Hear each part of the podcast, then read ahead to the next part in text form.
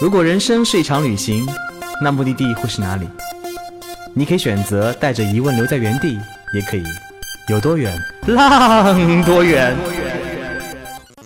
本节目由全宇宙最会玩的稻草人旅行推出，我们有超奇葩的年龄限制，只做年轻人的小团队旅行，坚持路线原创，百分之八十五以上的队员来自于朋友推荐。关注微信号“稻草人旅行”，和我们一起出发，爱上这个世界。欢迎收听最新的一期《有多远浪多远》，我是道哥。仓央嘉措有一首诗：“一个人需要隐藏多少的秘密，才能巧妙地度过一生？在这佛光闪闪的高原，三两步便是天堂，却有那么多人因心事重重而走不动路。”在我们的印象中，藏区的生活特别有仪式感，挂经幡、撒隆达、垒起玛尼堆、钻山转水转佛塔。前段时间呢，有一部关于转山电影《冈仁波齐》在影院热映啊。所谓转山，就是藏族绕着灵山冈仁波齐虔诚叩拜一周的行为。东方佛教典籍中常有记载称，围绕冈仁波齐转一圈，可以洗净一生罪孽；转十圈，可以在五百轮回中免受地狱之苦；转上一百圈，就可以升天成佛。而这部电影呢，讲述了十一个藏民在两千公里的朝圣之路上绕山叩拜。拍摄了一年的记录式电影，在这条路上，男女老幼都叩拜前进，孕妇也不例外。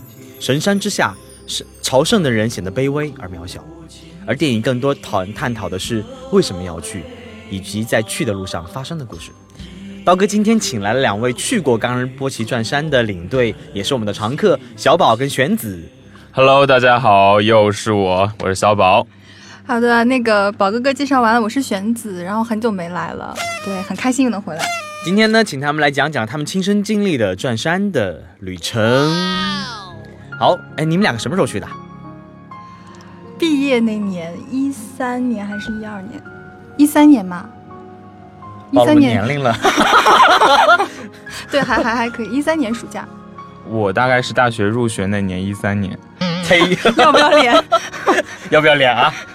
所以小宝也是一三年毕业的。哎呦，你们两个是一年毕业的？对，看不出来吧？是不是我像比他年轻十二岁？哇，学姐好，感觉像那个叔叔带着小妹子，呃，不对，小妹子，小姨子不对。哎，叔叔带着小侄女。哦，对。本来你前面特别的煽情，你现在突然又放飞自我了。所以你们两个在毕业旅行的时候去了冈仁波齐转山。对你就是我们两个，但其实我们当时是分开的。嗯，对，就是那时候还不认识，也是这次要录电台，然后前期发现好像我们的时间真的有点差不多，就差了几天。哎，你们俩是一个学校的？对，我们是一个学校，又一起去了转山，没有一起去啊，又一起在某一个时间段去了转山，对，还是一个年级的，对，是一个，怎么互相不认识呢？可能就是因为没有缘分吧。哦，宝哥哥聊得很伤感。现在就认识了，没关系，玄子。对，所以就是稻草人可以让你认识更多朋友。好像说的你们俩现在不认识一样。嗯，我们熟吗？你是谁？哦，他叫小宝。对，挺好的，现在认识了。而且听说你们两个去转山的时间差了没几天。我是六月底去的，因为七月份马上要入职了。啊，那个时候因为我当时入职就要在稻草人嘛，是我的二货老板比较仁慈，七月份放我毕业旅行，所以我是七月份的时候去的。嗯，差了一段时间，那差了没多没多长时间，而且你们两个人不是藏民，为什么想着去藏族的神山转山呢？呃，其实我当时只是想毕业旅行去做一点好玩的事情，然后西藏一直没去过，又对藏区很感兴趣，又喜欢雪山。呃，冈仁波齐的话，正好当时我周围有一些朋友，他们都去转过，时间又合适，那又不需要重装什么的，因为我喜欢一个人去嘛，我觉得距离又合适，时间又合适，就去了。哇，你起点好高哦！因为很多人去藏区，第一反应就是哦，那我去过甘南吧，哦，我去个青海，青去下青海好了，或者去下林芝，最多山南日喀则。哎，你一来就是日喀那个冈仁波齐。呃，其实我我藏区的启蒙是川西，但西藏的话，我确实一去就是去了阿里这边。嗯，小宝呢？为什么要去？听说跟了几个妹子一起去啊？这就是路上的因缘际会。对，但是刚开始的时候没有计划着要跟妹子们一起去。是就是大学的时候就被一群很喜欢旅行的人给放飞了。那放飞之后，一直听到身边有很多的那时候认为的就是大牛，现在确实是大牛，一直在说这座神山，说冈仁波齐有多么美，冈仁波齐有多大的意义，去到冈仁波齐给和藏族人民有怎样的一个，就是认识到他们的另外一面等等等等。所以那时候听久了之后，就会有一种嗯，这个地方好像很有很厉害，就是怀着这种好像很厉害的心情，结果突然发现自己要入职成为一个工上班的人了，那。上班之后的年假又非常有限，所以就有一种，再不去的话，下次就不知道什么时候要把这座就听过整整大学四年的这个很很厉害的山给去过，所以就只是怀着很简单的想要把这个听了这么多年的名字打个卡的心情去的。而且因为我本人很喜欢雪山嘛，它也是座雪山，所以打卡的经历会让你觉得很不一样吗？这一次？就完全是意料之外，就而且正是因为打卡的这个出发点，我觉得才会让我有之后的很多很多的心路上面的想法。嗯，没错。所以神圣的雪山也让你，嗯，挺好的。哎，遇到了朋友，嗯，朋友。刀哥也去过很多雪山啊，而且刀哥是个雪山控，经常会去各种各样雪山山脚下遥望雪山发呆。但是其实很多人都知道雪山这个玩意儿吧。尤其是在高原的雪山，其实很容易很容易高反，所以冈仁波齐又是一座非常高的雪山。我记得转山的过程有个五千多米的垭口，嗯，徒步的整个转山一圈的距离也很长，而且基本上每天的行走距离都很累的情况下的话，你们有高反吗？嗯，说到这个，又有一个很巧的事情，我们俩都不是第一次去藏区，但是我们确实是都第一次在冈仁波齐转山的时候经历高反，因为那边确实海拔太高了，那个最高的垭口好像是五千六百多吧。卓玛拉山口差不多，可能是数字记不清了，基本上就是在那个附近。我当时是因为第一天天气很好，走得很开心，然后就当天晚上住了一个类似活动板房的地方。那他们觉得我一个小姑娘，为了保护我的安全，然后其他的几群认识的驴友让我住进了最里面的一个床位，其实是为了我好。但是，呃，因为实在是空气不流通，然后人又太多了，我整个人是没有办法转身的，只能平躺。当时觉得脸在发烧，然后头要炸开。就给我朋友发条信息，我说：“哎，你明天早上给我打个电话吧。如果明天早上电话没接，那讲不定我就挂了。你记得替我 报备一下。死在神山下，那也算是我功德圆满。对，所幸第二天早上起来就没事儿了。对，那是我人生第一次，截止到现在唯一一次高反。唯一一次高反？对，唯一一次高反。嗯，所以才能。我都不记得我高反了多少次了。而且每次在四千五百米以上的海拔，我是根本睡不着觉的。小宝呢？我还是因为前面打卡这个想法，我去的太赶了。我去拉萨就直接买了张机票飞到兰州，然后直接登上了火车到了拉萨。到拉萨当晚我就开始找车，是不是有车能够去到冈仁波齐所在的阿里地区？那你之前有上过高原吗？有上过，也没有高反过，所以可能就是因为对自己的盲目自信，所以才能够做出这样的决定。而且当天晚上我还。就这个一定不要学。当天晚上我还自己洗了澡、洗了头，因为坐了火车嘛，时间比较久，忍不住。No 做 No die，真的是 No 做 No die。然后完了，我就跟那个玄子有点像，然后到直接冲到冈仁波齐那边开始走的时候，才发现了高原带给我们真正的威力。就是那天晚上，我住在了翻过垭口的另外一个小房子里面，然后也是状态非常非常非常差，整个人就感觉发烧发得很厉害，而且很虚弱。所以同行的人看到这个情况，他们就看到前面有个房子。不管他是不是可以让人住，就直接跑过去试着沟通，看看是不是可以让我先住下来。本来我想一天转完的，根本就不可能完成这个身体状态。然后那个当时那个家庭也是本来就不是借宿的，只是看到我这状态，一看就还蛮吓人的。我自己是看不到，但是身边的所有人一看到我都是有种。惊到了感觉，那应该就是还状态比较差，然后就把我也是引进去，但也是因为他们的好心，把我安排在了一间很暖和的房子里面，而且有比较多的人住在一起，我根本就躺不下去，然后就感觉身后是有个开关，就是我往后斜躺到某一个角度，我就呼吸就有点困难，然后我在这个角度之上再扬起来一点，我又能够顺畅呼吸了，所以一整个晚上都没有睡着，就直到第二天早上。就是等到一些人开始出去做早饭了，然后屋子里面的空气开始有一些流通了，我才能够终于的眯上了一会儿。对，就是这样。如果大家也是去那个高原旅行的话，就是住房间可能不要住那种太多人间。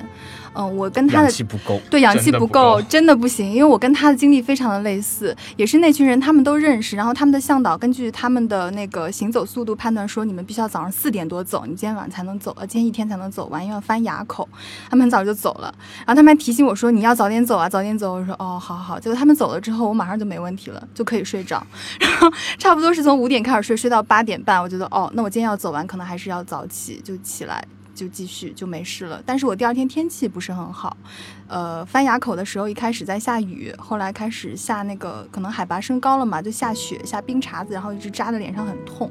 对，好像他也碰到类似的事情，小宝也跟我差不多，所以之前我们一直开玩笑说，其实我俩就是同一个人类的不同人格，就经历真的还蛮相似的。嗯而且我也是休息完一天，第二天就身体好了很多，然后开始往下走。不然的话，其实对自己真的还挺不负责的。我要想，万一那天晚上我真的发起烧来了，然后真的演变成了肺水肿，其实是没有其他办法可以可以很迅速到医院的，因为阿里地区确实很不方便，然后卫生条件也很差。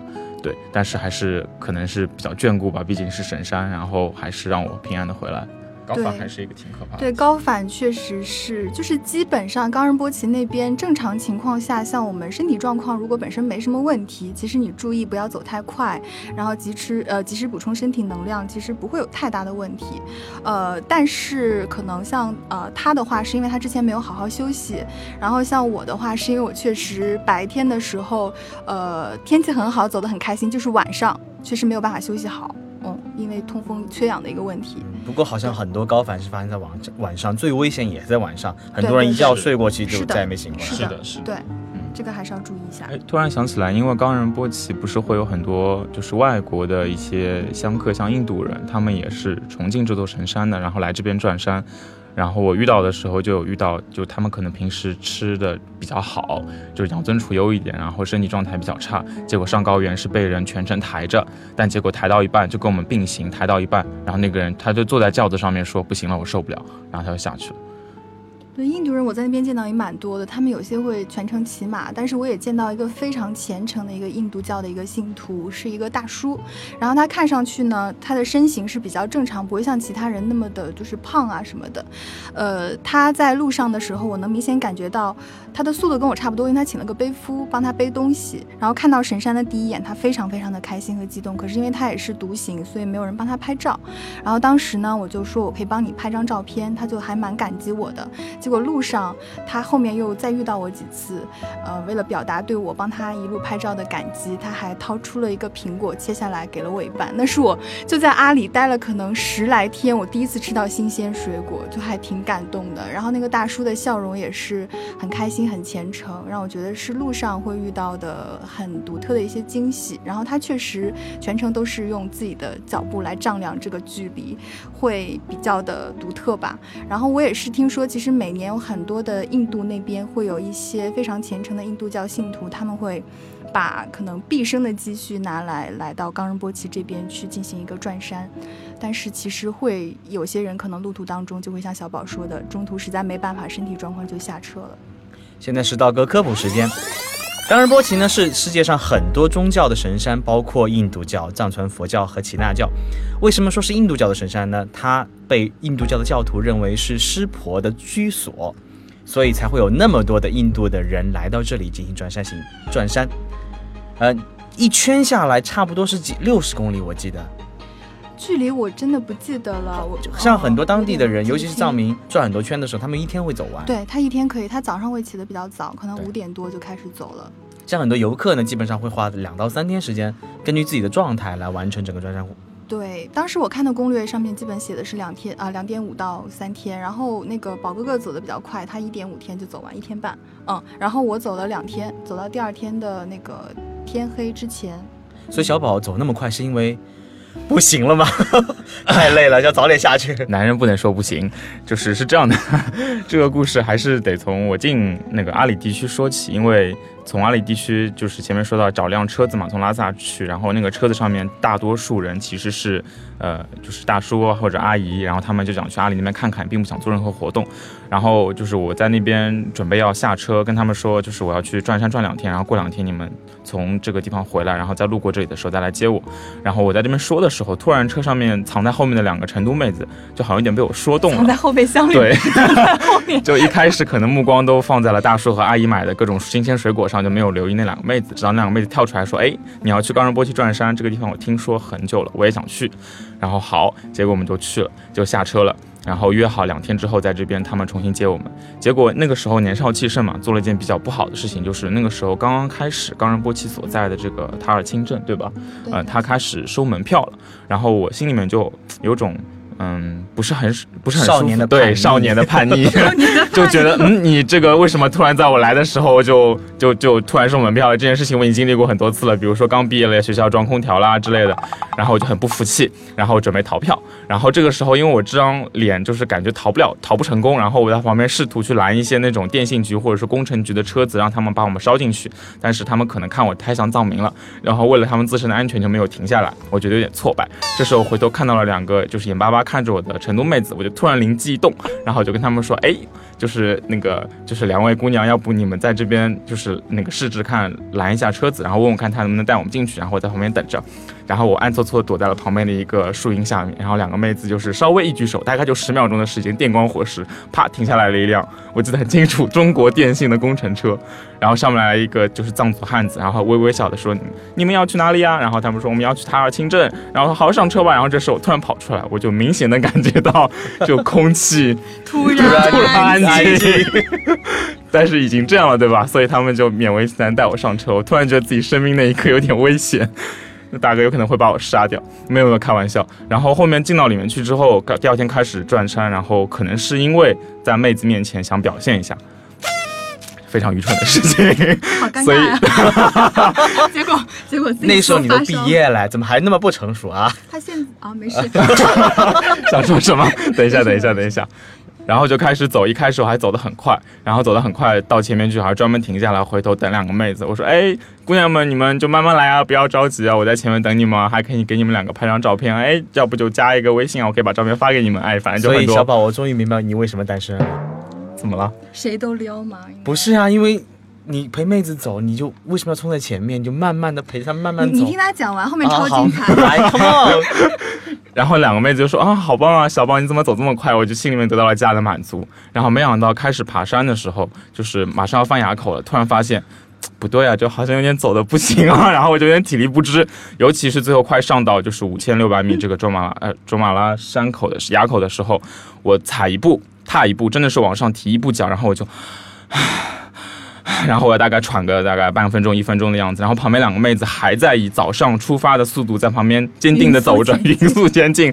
然后他们这时候走到了我的前面，然后回头就是很关切的眼神看着我说：“啊，小宝你怎么了？你怎么走不动啊？”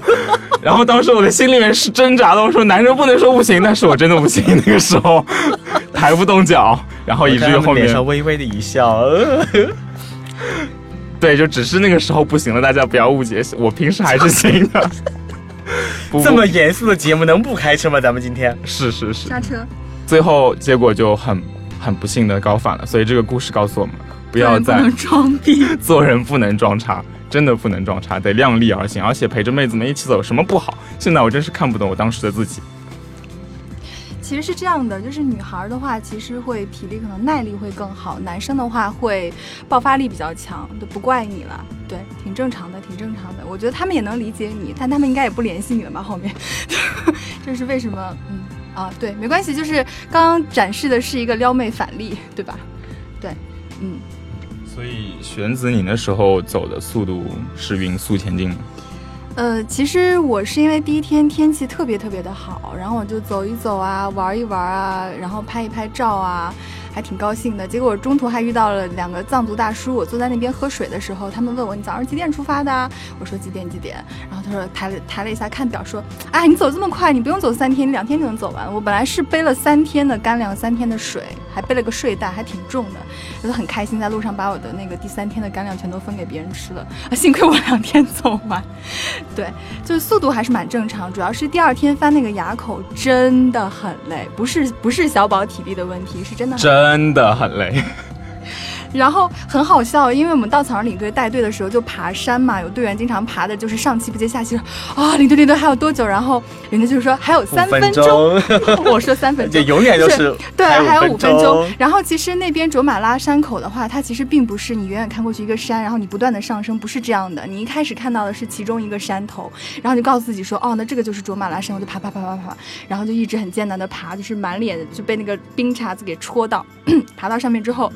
就很绝望的发现上面还有一个，就像爬楼梯一样，我都忘了有多少个阶梯。然后每次三阶，三阶非常清楚。我不记得为什么，我觉得有好多。反正每次就是终于爬到了一个顶上，然后就发现前面还有一个，以至于最后真的到了卓玛拉山口的时候，不敢相信自己，因为之前每一次我就看到前面有一个，我就会抓住一个藏族大叔或者大妈，我说我说您好，请问前面那个是不是卓玛拉山啊？他头都不抬啊，是吗是吗？往前走吗？我说还有多久？他说啊，你走得快吗？还有不到五分钟就到。了吗？我就瞬间觉得每一个人都是我们的领队，因为也要给人希望嘛，对吧？五分钟永远是个很有希望的事儿。是，然后后来我就不相信，就是就是真的到了也不相信，然后就哦，然后到了哦，原来是这种感觉，就是嗯，反正第二天其实也是因为没有怎么睡觉嘛，下来的时候眼睛一直睁不开，又没有带防风镜，就一直迎风流泪，还蛮巧的，有一只黑色的小狗，然后它看我。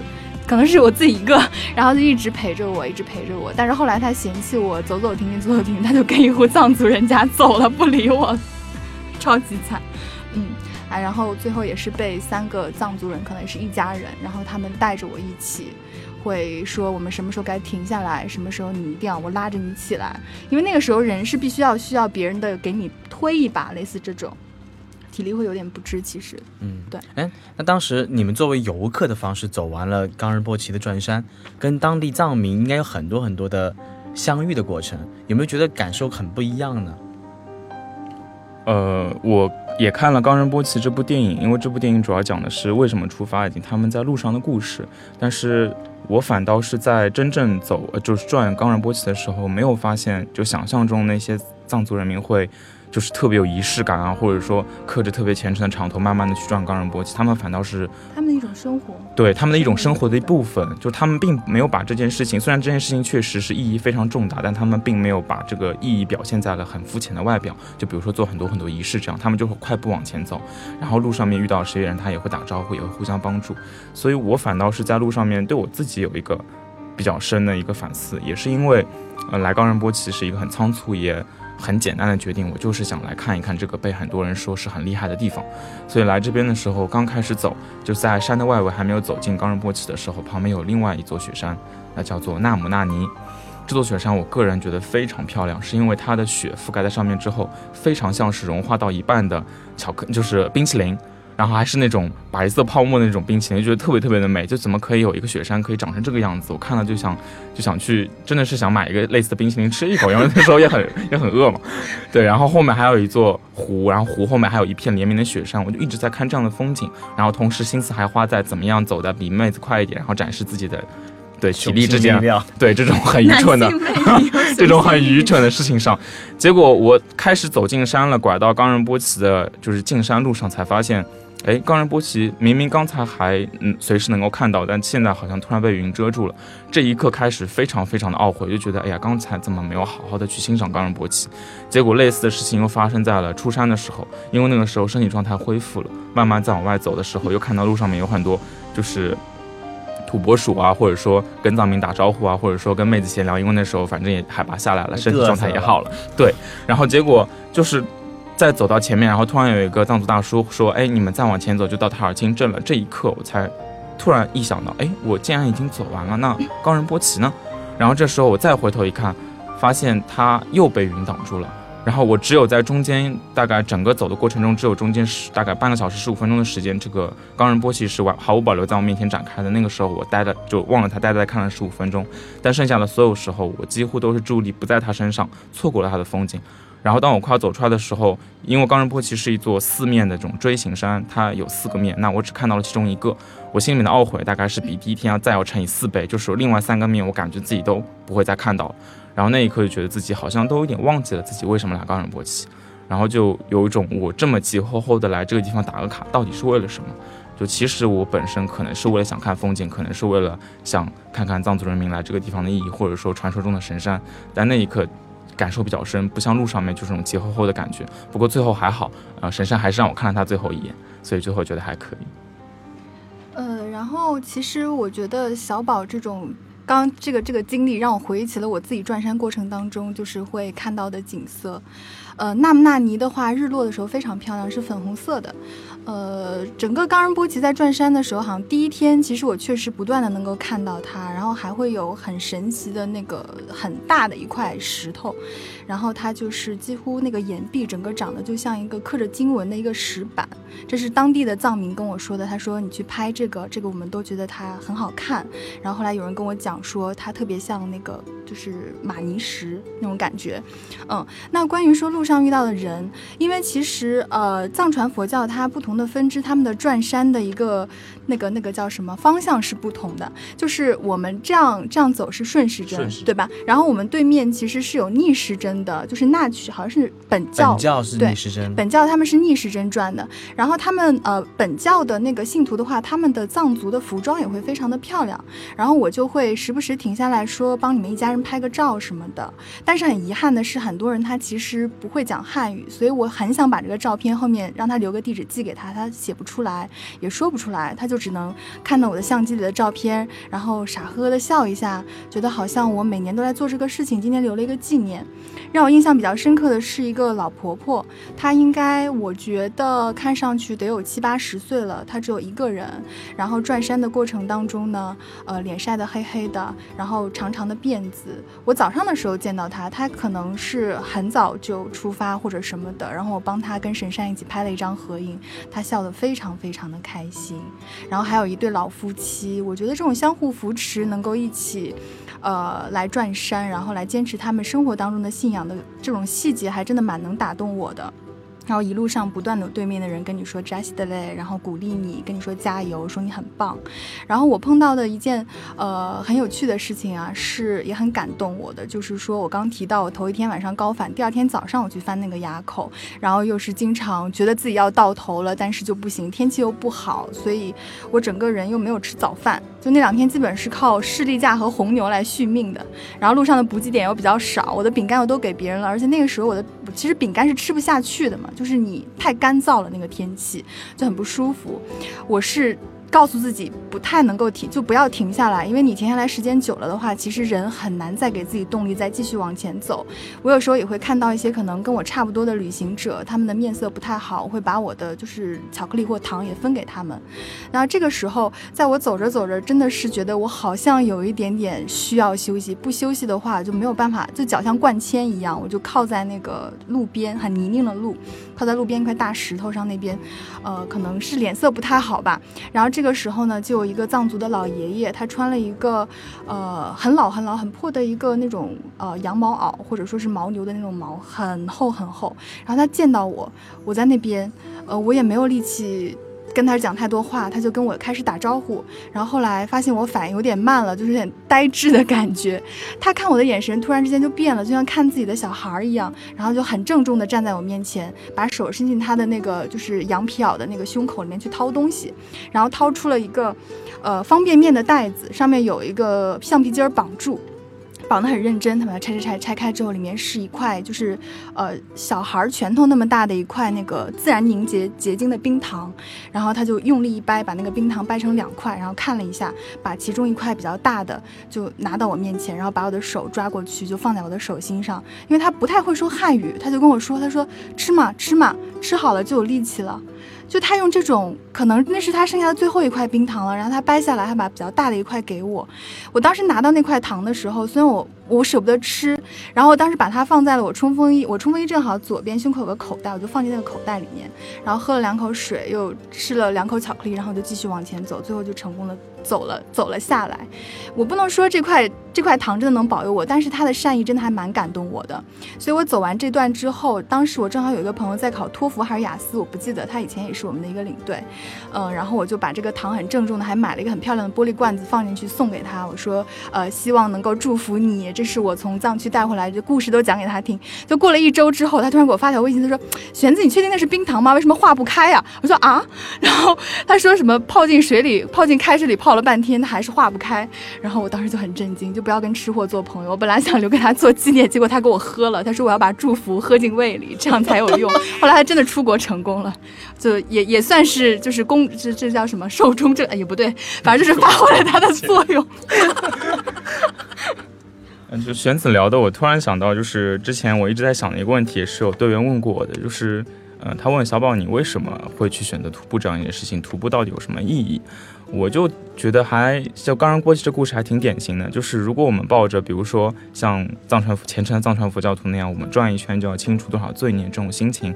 或者说很投机的心情嘛，因为有些人并不是真正的佛教徒，然后跑过去转的话，很有可能他转下来发现这就是一个很普通的高原山，然后它有点难，它呃海拔很高，然后它好像也没有什么特别多可看，但是反倒是。呃，像我刚才说，就是比较简单的想法，就是来看山的，或者像玄子这样，就是来毕业旅行的，然后好好的享受这趟旅程本身，在徒步上遇到的各种自己的心理状态变化，或者说是路上的人、路上的风景，很多时候才是带给我们比较印象深刻的事情。然后我现在也没有觉得我转了冈仁波齐，我就多大多么大的意义，多么了不起，多么厉害，我只是觉得这是我呃所有旅行中的一部分，然后它也带给我一些美好和不美好的回忆，仅此而已。就是因为有些人也会问我说：“哎呀，你撞上高仁波齐，你是不是觉得自己怎么样啊？对，超牛，然后好像把我抬到了一个很高的位置。”我觉得旅行嘛，就简单一点。对，其实是这样的，就是我们可能喜欢徒步。就是喜欢行走的过程本身。你在走路的时候，对于我来讲是一个排空自己的一个过程。我不会觉得我去了趟西藏，我就可以荡涤荡我的心灵。然后拉萨是一个怎么样阳光，可以让我就变得不一样。我觉得本来就挺纯洁的。然后 就是说，其实呃，在去任何地方旅行的时候就是这样。呃，可能有时候目的性太强，反而不一定是件好事，也没有必要给它加上太多的一个意义。其实我觉得放松一点可能更好。你会遇到一些意想不到的一些事情，感动你的，或者说是让你这次受到的一些折磨，但事后回忆起来都会是开心，或者是很难得、很珍贵的一些记忆。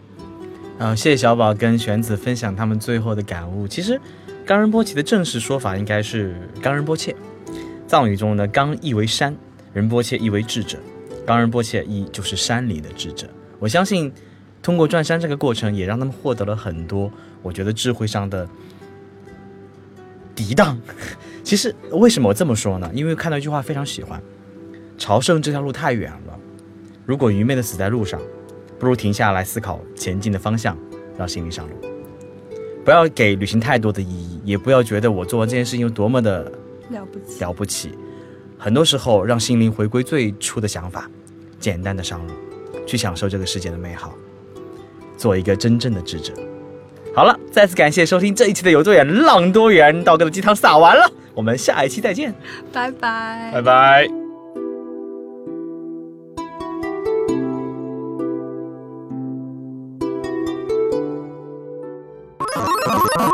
请搜索“稻草人旅行”，和我们德艺双馨、颜值出众的领队一起出发，爱上这个世界。